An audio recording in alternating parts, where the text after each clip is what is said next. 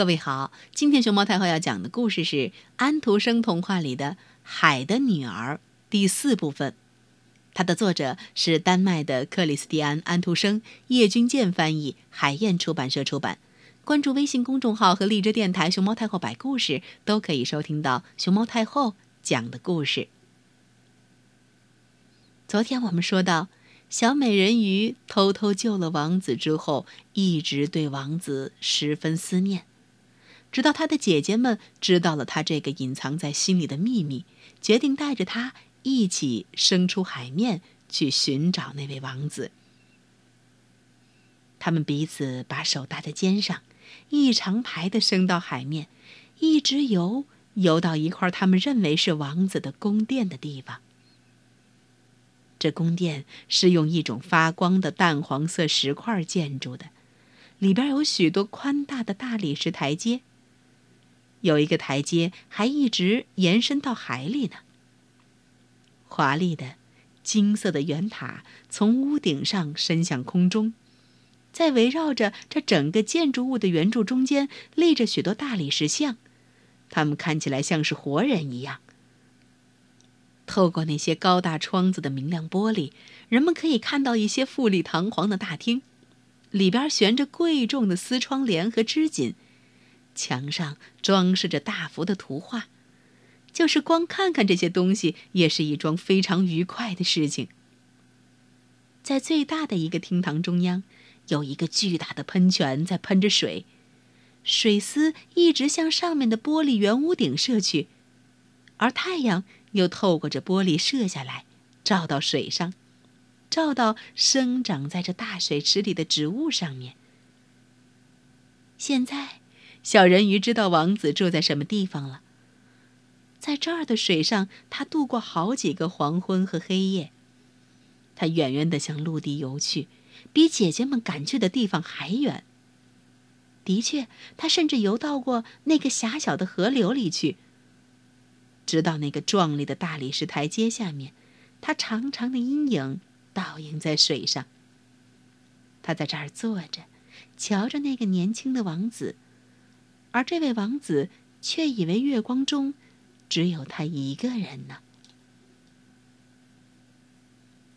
有好几个晚上，他看到他在音乐声中乘着一艘飘着许多旗帜的华丽的船。他从绿灯新草中向上面偷望。当风吹起他银白色的长面罩的时候，如果有人看到的话，他们会以为这是一只天鹅。在展开它的翅膀。有好几个夜里，当渔夫们打着火把出海捕鱼的时候，他听到他们对这位王子说了许多称赞的话语。他高兴起来，觉得当浪涛把他冲击的半死的时候，是他来救了他的生命。小人鱼记起王子的头是怎样紧紧地躺在他的怀里，他是多么热情地吻着他。可是这些事儿，小王子自己一点儿也不知道，他连做梦也不会想到小人鱼。小人鱼渐渐的开始爱起人类来，渐渐的开始盼望能够生活在他们中间。他觉得人类的世界比他的天地大得多。的确。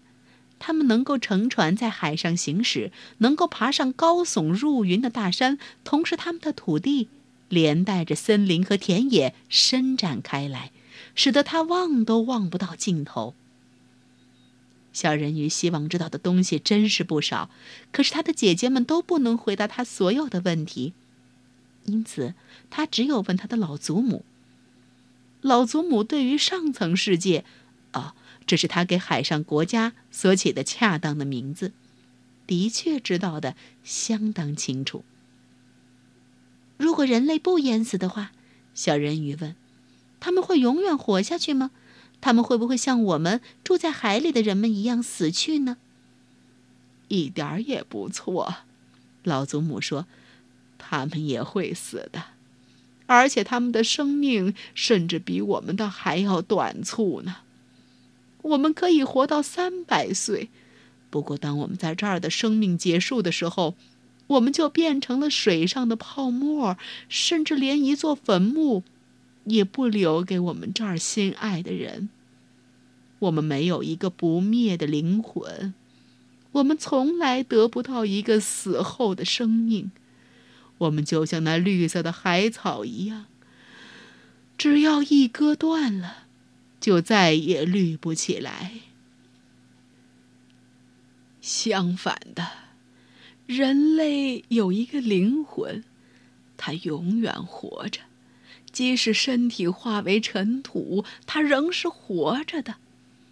它升向晴朗的天空，一直升向那些闪耀着的星星，正如我们升到水面看到人间的世界一样。它们升向那些神秘的、华丽的、我们永远不会看见的地方。为什么我们得不到一个不灭的灵魂呢？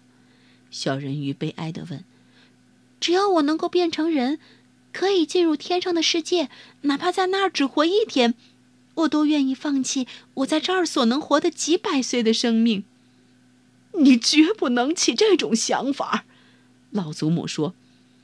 比起上面的人类来，我们在这儿的生活要幸福和美好的多。那么，我就只有死去，变成泡沫，在水上漂浮了。我将再也听不见浪涛的音乐，看不见美丽的花朵和鲜红的太阳了吗？难道我没有办法得到一个永恒的灵魂吗？没有，老祖母说。只有当一个人爱你，把你当做比他父母还要亲的人的时候，只有当他把他全部的思想和爱情。都放在你身上的时候，只有当他让牧师把他的右手放在你的手里，答应现在和将来永远对你忠诚的时候，他的灵魂才会转移到你的身上去，而你就会得到一份人类的快乐。他就会分给你一个灵魂。而同时，他自己的灵魂又能保持不灭。但是这一类的事情是从来不会有的。我们在这儿，海底所认为美丽的东西，你的那条鱼尾，他们在陆地上却认为非常难看。他们不知道什么叫做美丑。在他们那儿，一个人想要显得漂亮，必须生有两根呆笨的支柱。他们把他们叫做腿。小人鱼叹了一口气，悲哀的向自己的鱼尾巴望了一眼。我们放快乐些吧，老祖母说。在我们能活着的这三百年中，让我们跳吧，舞吧。这毕竟是一段相当长的时间。以后，我们也可以在我们化身的泡沫里愉快的休息了。今晚，我们就在宫里开一个舞会吧。那真是一个壮丽的场面，人们在陆地上是从来不会看见的。这个宽广的舞厅里的墙壁和天花板是用厚而透明的玻璃砌成的，成千成百草绿色和粉红色的巨型贝壳一排一排地立在四边，它们里面燃着蓝色的火焰，照亮整个舞厅，照透了墙壁，因而也照明了外面的海。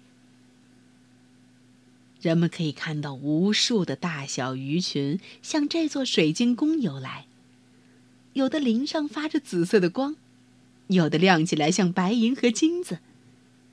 一股宽大的激流穿过舞厅的中央，海里的男人和女人唱着美丽的歌，就在这激流上跳舞。这样优美的歌声，住在陆地上的人们是唱不出来的。在这些人中间，小人鱼唱的最美，大家为他鼓掌。他心中有好一会儿感到非常快乐，因为他知道在陆地上和海里，只有他的声音最美。不过，他马上又想起上面的那个世界。他忘不了那个美貌的王子，也忘不了他因为没有王子那样不灭的灵魂而引起的悲愁。因此，他偷偷的走出他父亲的宫殿。当里边正充满了歌声和快乐的时候，他却悲哀的坐在他的小花园里。忽然，他听到号角声从水上传来。他想，王子一定是在上面行船了。我爱他胜过我的爸爸妈妈，我时时刻刻在想念他。我把我一生的幸福放在他的手里，我要牺牲一切来争取他和一个不灭的灵魂。当现在，我的姐姐们正在父亲的宫殿里跳舞的时候，我要去拜访那位海的巫婆。我，我一直是非常害怕她的，但是她也许能教给我一些办法，让他来帮助我吧。小美人鱼真的可以梦想成真吗？明天，熊猫太后将继续为您更新《海的女儿》第五部分。